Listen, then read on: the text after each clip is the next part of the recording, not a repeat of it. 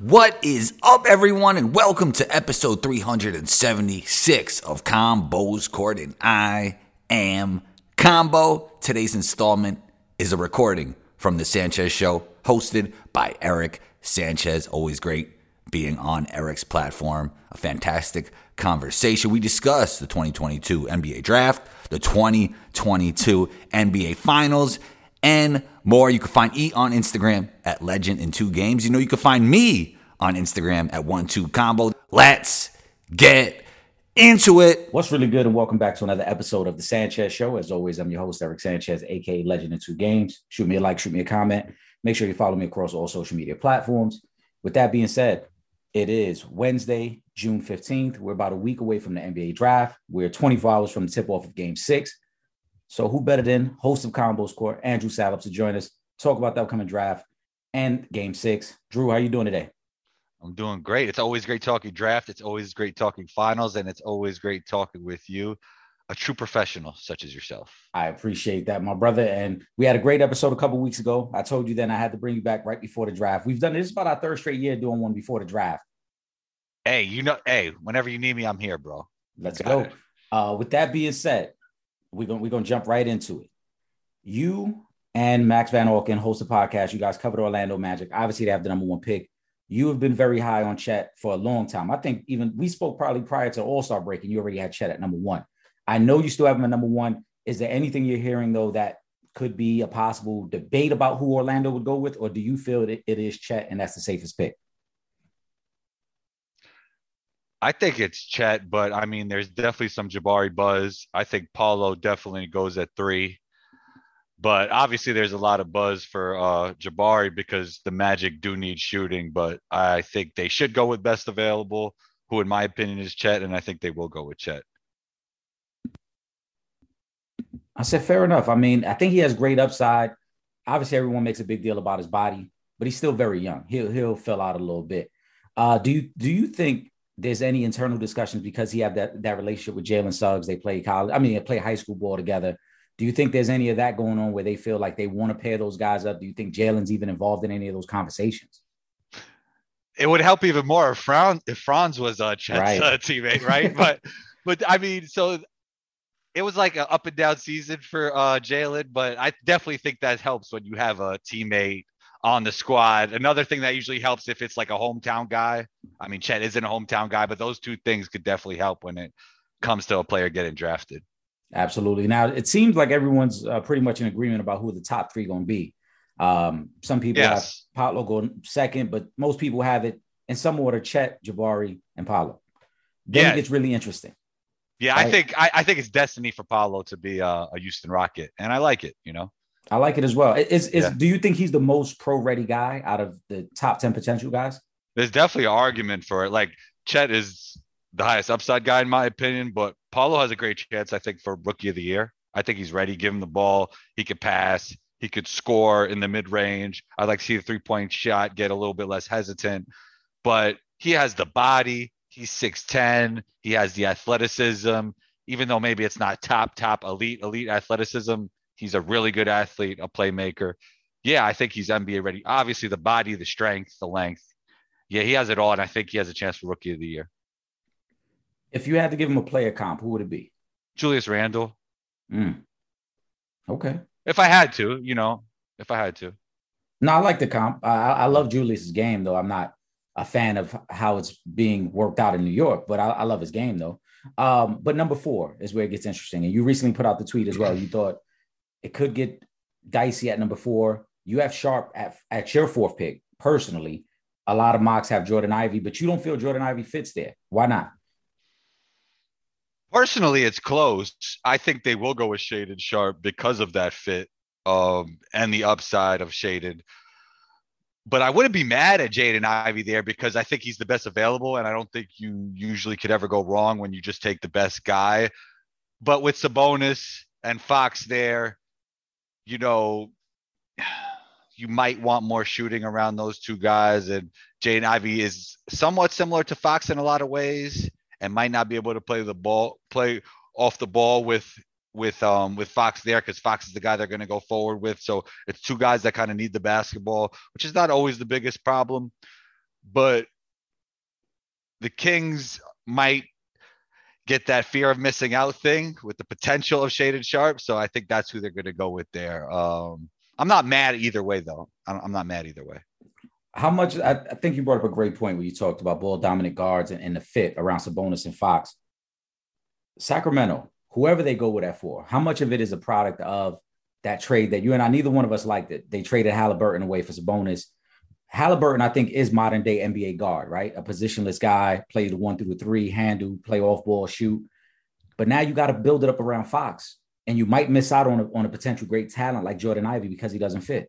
And Sabonis is a guy right. you kind of have to build a roster in a certain way to make it work with Sabonis. Guys like Tyrese Halliburton and even to a higher degree, Cade Cunningham, you could go in any direction because anybody could play with those guys. Those are the type of guys you could build with, and you don't necessarily have to build around.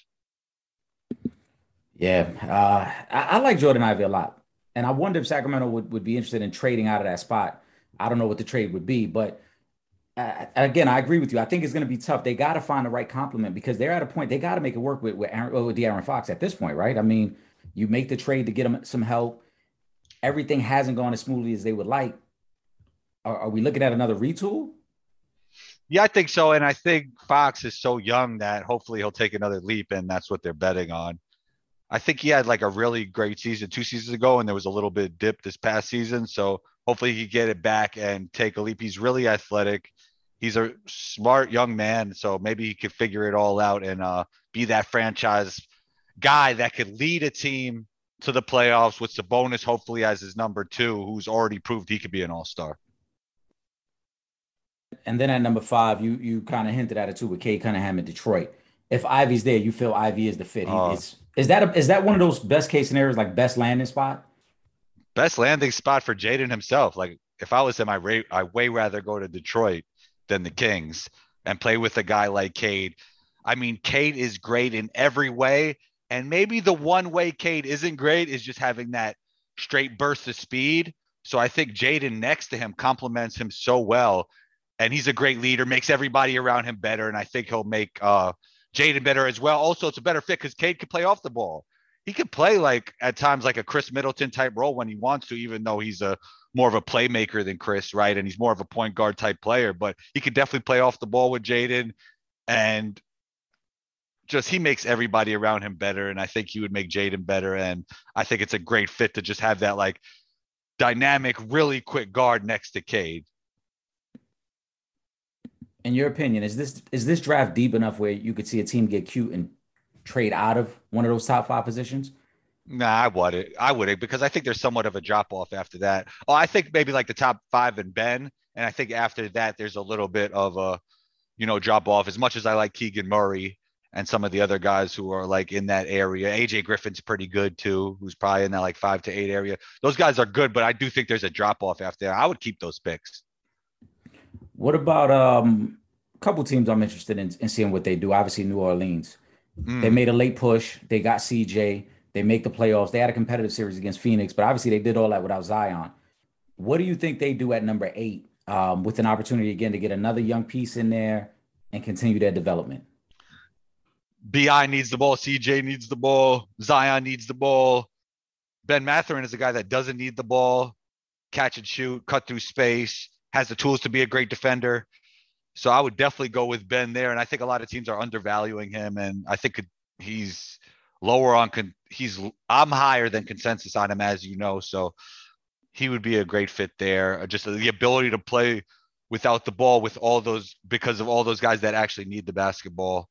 And uh, yeah, I think, you know, uh, when we look back in a redraft, I think he'll be top five. Yeah, your own record is already saying that. You, you, yeah. think very highly of him. I like him as well. I was hoping he might be around at number 11, but you've already squashed that dream. You said he won't be there. No, uh, I don't think so. What about the team drafting at number seven? CJ McCollum's old team, Portland. Mm. They're in a tough situation. Obviously, these rumors, what would they do with Dame?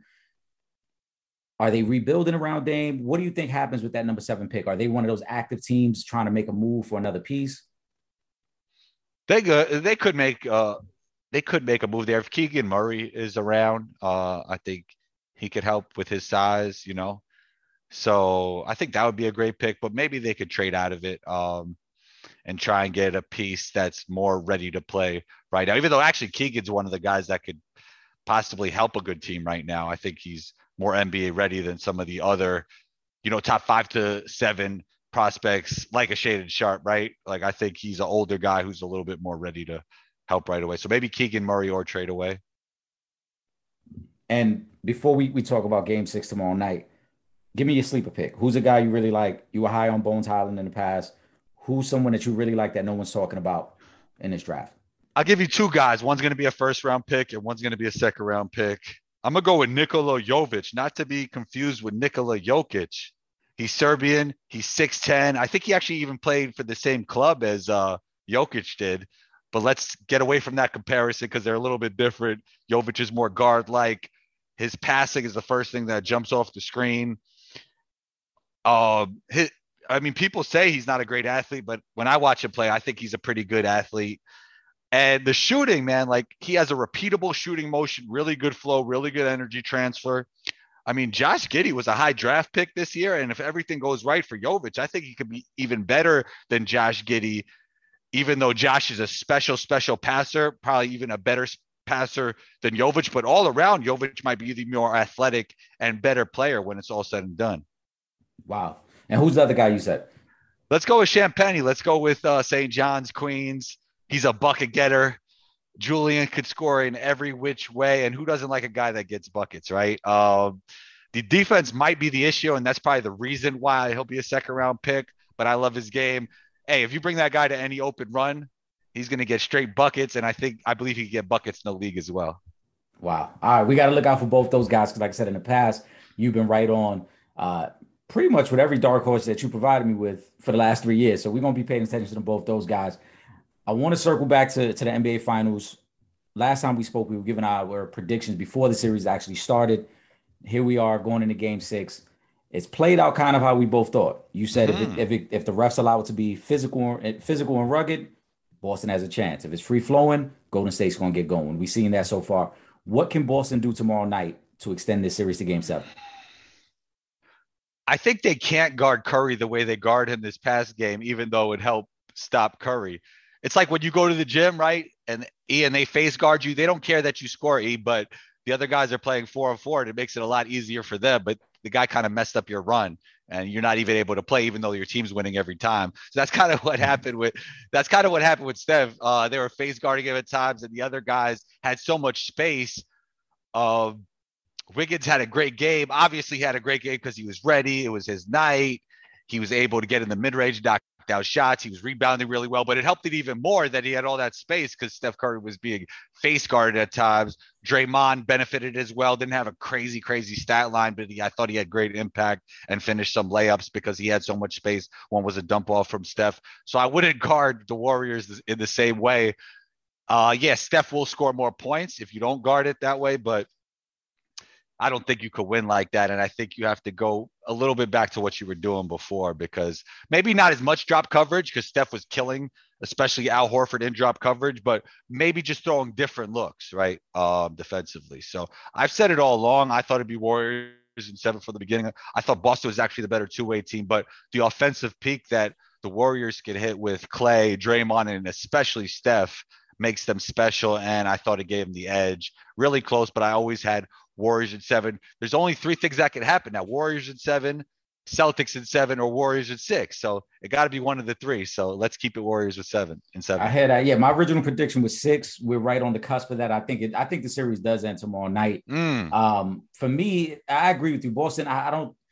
It was a little gimmicky, and like you said, it opened up the court for some other guys to get confidence, which I thought was the biggest factor coming out of game four. I thought Boston couldn't allow the other guys to get going. We saw Clay shot the ball better as well the last two games. Wiggins got himself going now. Jordan Poole shot the ball better.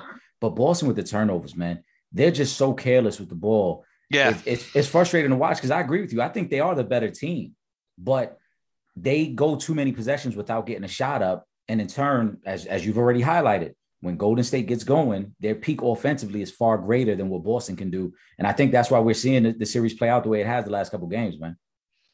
Yeah, and Tatum, man, you know, Forrest Gump said life is like a box of chocolates. You never know what you're gonna get. And I feel like I feel like it's like that with Jayson Tatum, man. Like one game he's facilitator Tatum, One game he's going too hard to get buckets, which what happened in game two, even though he was scoring it really well. So we need to see more consistency. I mean, everybody is pushing for Tatum to be a superstar. And his actually his defense has been consistent. That's been pretty good. But on offense, we've been seeing so many different things.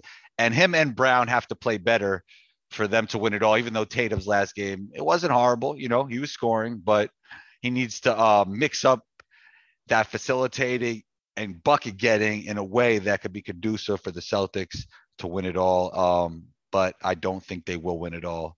And Brown definitely has to play better than last game. I think Brown's actually upside is higher than Tatum in the long run.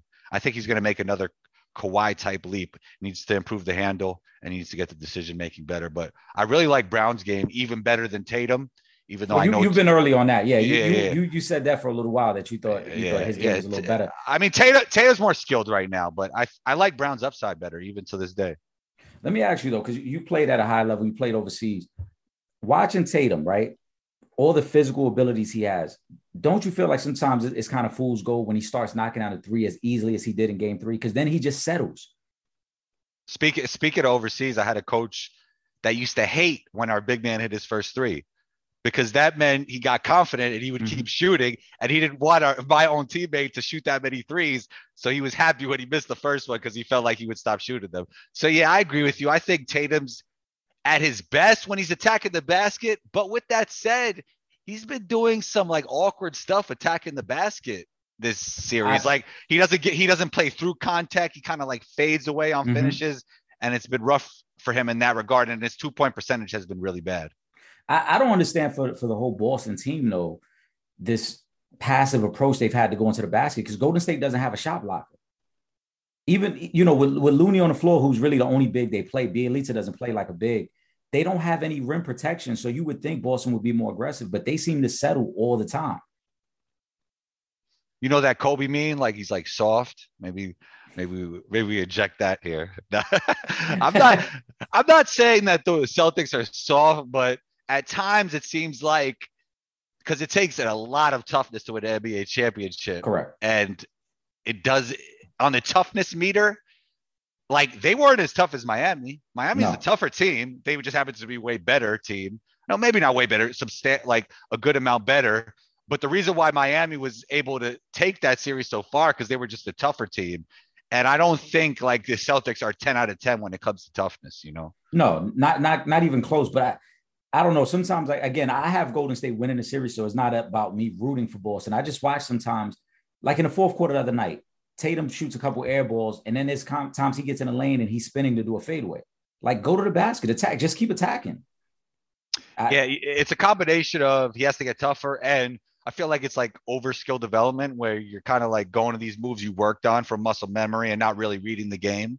I feel like he has a little bit of that, uh, like over skill development feel. Like, like he's not always playing with the flow and rhythm of the game, and just taking the best possible option. It's like I'm going to do this here no matter what.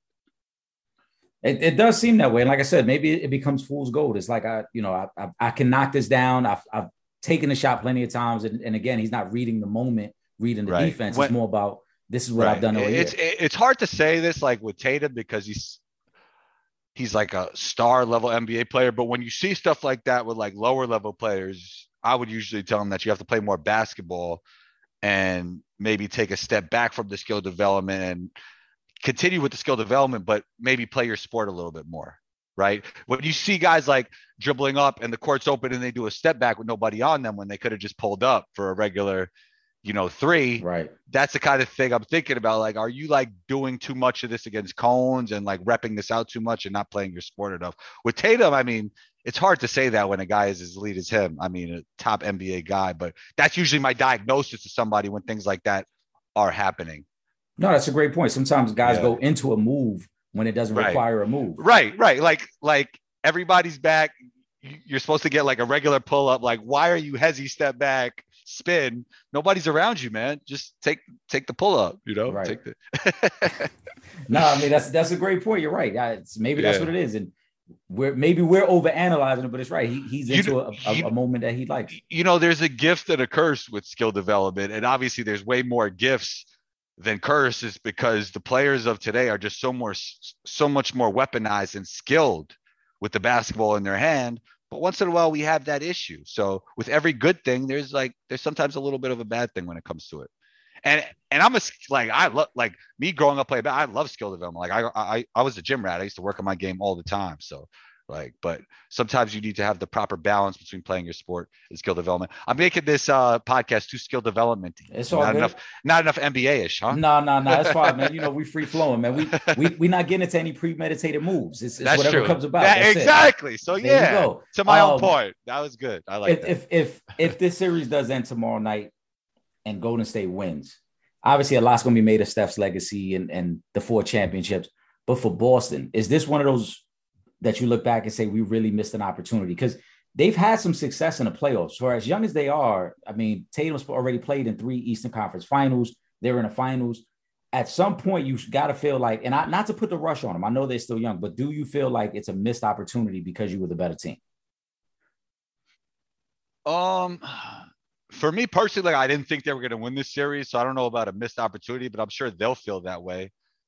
But if Steph goes nuclear next game, I mean, what could you really do? Like you tried your face guard thing, that didn't work because everybody else was, you know, scoring when they wanted to, and Wiggins had a big game. And if you play drop coverage, he burns you. Like those guys have a lot more experience, and they seem like they're playing looser and freer, and the experience is really helping them sometimes when you have younger stars, the moment's a little bit too big for them, you know, and um, you're you play a little bit tight. So I don't know if you know it was like theirs to lose or anything, you know. Um, but kudos to them even making it this far. Like Coach Ime as the first year head coach to get six or seven games, and the series not over. They can still win, obviously. Right. But but you're saying if they lose tomorrow, like to get six games in the finals, I mean, I think the you know the future is bright for that team, and the future is definitely bright for him as a coach. I, I agree with that. I just look at it from the standpoint of we know how quickly those opportunities fade away. Like Yeah, it's true. you, you don't, you know, th- for that a team that young to say, all right, we've been to three Eastern Conference Finals, like, all right, but you may not get back to another one. A lot of times that's not how it works in the game. You don't get that No, many cracks at it. yeah, to a lower level, like look at Atlanta and the Knicks. We thought they were on a nice trajectory, and now they're on a different trajectory. It seems Right. like so. Even with a team like Memphis, as much as I like Memphis, who knows if they'll go this far next season? You never know what could happen. You know, Right. so just because you made it, just because you're young and you made it a, to a certain point in one season, doesn't mean it automatically gets better than that the next season. Right. It doesn't guarantee anything the next season. Right. Uh, speaking of other young players, man, Andrew Wiggins. Yeah, I don't know how you feel about him. I've always liked him. me too. I, I we could probably I like I have so many podcasts. I'd have to find the one that I said that it would be great for him to go to the Warriors, and I always liked his game, and I never felt he was like bad player. Uh, what did they say? Uh, good stats, bad team guy. Mhm. Like I never felt that about Devin Booker. I never felt that about Zach LaVine. I didn't feel that about him. So I've always liked his game, and I thought it was great for the Warriors to pick him up. I thought some of the takes were outrageous about the Warriors picking him up, like when I heard them back then. So uh, yeah, I could dig into Combo's court somewhere, uh, praising praising uh, Golden State uh, getting Wiggins. I thought it was a great move then, and it's great to see him play this way. Yeah, I, I think what happened was people were trying to compare it to what they once were. People were trying to compare Wiggins to well, you had KD and now you have Wiggins. Like obviously you can't compare that. You can't com- you you. But that's what people were doing. Remember, the Warriors were coming off three years of KD, three years in the finals. You trade for Andrew Wiggins, and it's like, oh, that's what we ended up with. But ultimately, I think what this is an example of. We talked about it in the past about building teams the right way. This is a prime example of a young guy in the right situation, really playing up to his potential. You you play in the wrong situation, it may not work out for you. You saw that in Minnesota. You're playing in the right situation in a good system. Now we seeing we're seeing why the guy was the number one overall pick. And also, he's the Warriors' only guy that's like smack dead in his prime, right? They got a lot of young guys, they got a lot of old guys. He's the one guy that is right there at the sweet spot of age. I don't. Well, I, will say I don't know if Steph is on the. Steph might still be Well- on the sweet spot of it because Steph is going to be a, a lethal shooter no matter what. Yeah, athletically, he's not Right. as quick as he used to be, but he is better in certain ways. Like he got stronger. Mhm. I think the defense is better. Maybe the playmaking is even better. So, I mean, there are some skill things you can get better um, as you get older, but athletically, like Wiggins is in his prime and he's a great athlete. So that like like Brown and Tatum are in their prime and they're great athletes, right? They got like two of those guys. And Smart's like Smart's what around Smart's prime still age. very young as well. Yeah, exactly. So they got more guys like smack dead in their prime, and Wiggins is the only guy for the Warriors like that. So it's great to see him play well in his prime. Where would you rate? Uh, uh, throwing you curveballs right now. Where would you rate this Warriors dynasty if they win tomorrow? Oh, six yeah. champ, six finals appearances in eight years, four overall chips. If whether they win tomorrow, whether they win it Sunday, if they win the series, where would you rate them amongst best dynasties? doesn't have to even be all time. Best dynasties you've ever seen. I would have to say Celtics, Bulls, and then them, right? I don't. I mean, you know, Lakers and Spurs are obviously in the mix there, right? That Spurs one is tough because that that it was that was a different type of dynasty, Spurs was over time, right? Uh, and uh, so yeah, um, I would say like early Celtics. You know, really, obviously that was crazy, right? They were like winning every year.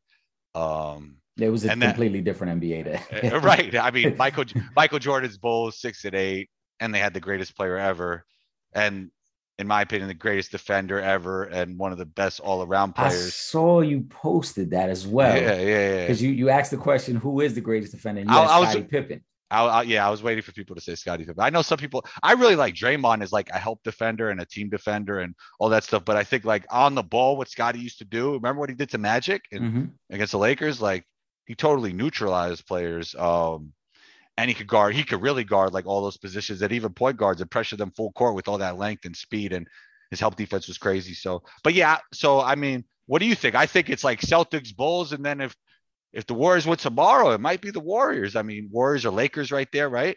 Uh, I've, I've got the yeah. To me, that Warriors and Spurs dynasty is pretty close, but it's tough to compare them because the Warriors did it in such a short amount of time.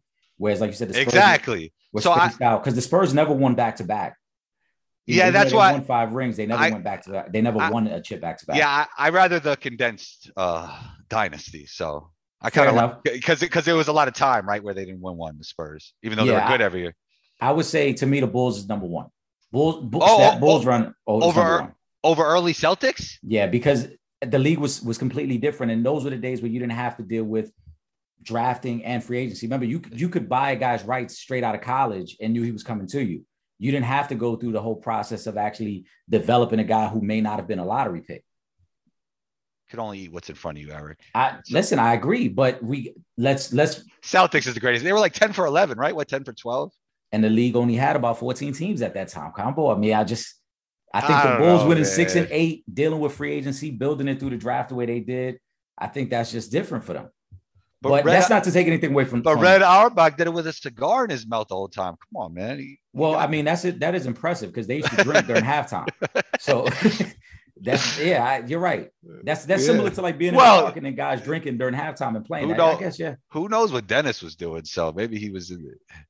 I don't I don't think we want to talk about the things Dennis was doing. We we saw some of those things on on uh on a last dance, but we know it was completely different time then.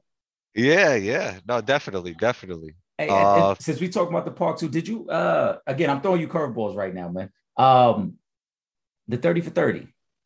Oh, yeah, I watched it. Uh, what did you think of it? It was it was dope. It was dope. You know, I played against a lot of those guys before.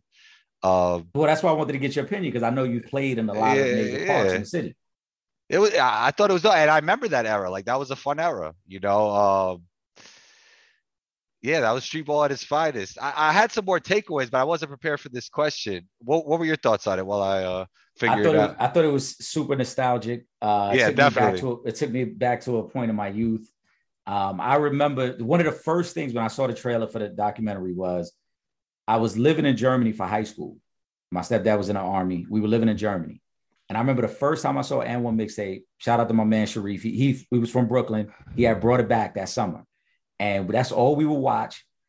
And I think it was Bobbito on the documentary who was like, you know, your friend would borrow the tape for like a whole week. I remember doing that, borrowing the tape for a week, trying to Yeah, learn the yeah, yeah. And then when volume two came out, I'd never forget. I made my aunt. I was living in Germany, and I called my aunt. I begged, and I said, "You have to go to Foot Action. I don't care what you buy me from AND1. I just need the tape." And she ended up buying me like a book bag so I could get the tape. Yeah, I, I remember stuff like I used to watch those tapes. Bobbito been on the pod, Skip been on the pod. I played against a lot of those guys, and when when Volume One was out, I was I was really young, so it was just that was my first like that was my my first. It wasn't my first exposure because I used to like um dribble my basketball to Dyckman before then and stuff and like see stuff, but Rucker Park that was like my a tournament I ended up playing in. Like that mm-hmm. was my first time like seeing it, um, and it was really cool to see. And it kind of that kind of like made me want to play in those type of tournaments, which I ended up doing. And so, yeah, it was definitely inspirational. And I thought it was a great documentation of what was going on. Like right. they talked about Skip Volume One, Volume Two with a lot of that New Jersey stuff where Wally Dixon was dunking, mm-hmm. and then Hot Sauce came in in three, and I was a little bit older at that time. And Hot Sauce really got like everybody playing crazy. Like, so like I think that was the point where it was really hot but it started to go in the other yeah. direction when it was too many tricks, right? Yeah, and then it got, it got like, way more yeah, gimmicky at that yeah. point. It, and they talked about that, right? Mm-hmm. They talk so like a- AO is a good player, yeah, man. Like all those guys are, uh, you know. I, I remember, uh, yeah, because I, I, remember AO. I believe on when, at that point when AND1 actually got on ESPN, they showed when he had his workout at that time when they were still the Seattle Supersonics. Yeah, I mean, he played in the D League a little bit. Yeah, what is that called? He, he got, yeah. he got a, he got an opportunity to run with the with the Sonics at that point. Obviously, before they became the Thunder. But I thought it was it, I thought it was well put together. I, have so I I played against Future before. You know, in open runs. I'm not sure if if I played against him in uh, tournaments because he was a little bit older than me, but definitely in a lot of open runs and stuff. And I remember when I was a little kid. Future was playing back then, and he was doing the dance and stuff. Like they would just stop the game, and he, he would just start dancing and they put the music on and like it had nothing to do with the game anymore. Like he just started dan- and then they go back to hooping. It was funny, man. Those are good times. Those times are like those times will not be brought back, you know, nah. like just dudes dancing in the middle of a game. Yeah, like they, they put out that era. song, sipping on some sizzurp. I remember what song they had on, man. Yeah, those are the days, man. That was cool yeah, man. I, I used to I used to want to come back home so bad just just to see if I could catch a game at Rucker. Um, you know, yeah. I wore my own Rucker Park jersey on the Veteran Minimum podcast. Shouts to them, and nobody even mentioned it on social. Like, oh, that's a dope. I thought people would be like lit, lit off that that I was wearing my Rucker or my own Rucker jersey. Nobody even peeped it. So. I mean, you know, some maybe they they, they ain't recognize. Who knows? Yeah, they man. ain't recognize. Yeah. Uh, combo. Before we wrap, though, man, let me know what you got going on. Plug whatever you got going on right now. Oh, Combos Court podcast. Rate, review, subscribe. So uh, live shows with Coach Nick you know, definitely tune into that. I meant, to, I meant to ask you. I missed the last live show. Are you guys going live tomorrow night? We are not tomorrow, but we should be going in the suit in the near future. And that that uh also that playback thing uh stream that playback stream I was telling you about. We've been doing that. We're not doing it tomorrow, but we did last game actually. So you could always go to um playback and watch our replays there. And hopefully we'll do another one um another live stream for the game. But yeah, definitely subscribe to B-Ball Breakdown uh, and uh, my podcast. Uh, subscribe to Believe in Magic with me and Max Van Alken. Uh, yeah, man, just working. Just uh, you know, one two combo, one ETWOCO on Instagram, combos court on Twitter, and Everybody you could all yeah, yeah, and you could catch me here, man. No, we're gonna do this again, and uh, we got to get into some more boxing too. I know you want to get into the combat. I got. Sport, so I, I got to ask. I got to ask What's you up? the question. I got to ask you the questions there. So now I don't yeah, have yeah. a. I don't have a specific question, but I, I, refer to you when it comes to boxing. I don't well, know much. I find no, it interesting no. though. Well, yeah, we're gonna get into it, man. There's, there's, there's some good things coming up, and you know we got to see what Tank Davis decides to do moving forward. Obviously, we may get the, the major fight we all want to see between Errol Spence and uh, Bud Crawford. So we'll mm. we'll we'll get into some conversations, man. Spence and is one of your favorites, right? I, I have him as the, as the number one pound for pound fighter in the world. So yeah, he, he's one of my favorites. So you just don't think he's box office? Uh, I think he's becoming that. He just doesn't have that personality. Mm. Um, he speaks with a very thick, like Southern drawl. So see, he, that's see, that's like the difference between like uh Jokic and Anthony Edwards, right? Right. Like, like Anthony Edwards, all you seen him in uh Hustle? Hustle. He yo, he killed it. He's amazing at Hustle. He plays that role too. I don't know if that's how he really is, but well, he, he played I, that role if I had to guess, he's like a more positive version of that. I'm sure, right? I mean, he's, I, am sure, yeah. He, he's like a less evil version of that, but he's right. that. Right. That's, that's what I would guess. Yeah. He's, he's, probably a more polite, sarcastic version of that. Right. Like a friendlier version of right. that. Exactly. Yeah. But I, I, I liked him in the movie, man. And, and that movie's actually pretty good too. It is good. It is good. Shouts to them. Yeah. But yeah, we're we going to get together real soon. We'll get something else going, man. For the time being, make sure if, if you guys aren't already, subscribe to Combos Court, subscribe to the Sanchez Show. Yes, sir. Drew, I'm looking forward to all the episodes you got coming out, man. Keep putting out that great content. Thank you, man. I'm gonna keep it going, keep it going, keep it going. Yes, sir. For my main man, Andrew Salop, again, host of Combos Court. This is the Sanchez Show, man. We out of here. Peace. Thank you for listening to episode 376 of Combos Court. Don't forget to rate, review, and punch down on that subscribe button wherever you tune into the show. Big shouts to E for having me back on his platform. We appreciate you. And thank you to everyone who listens to Combos Court across the globe. Be on the lookout for episode 377. Combo out.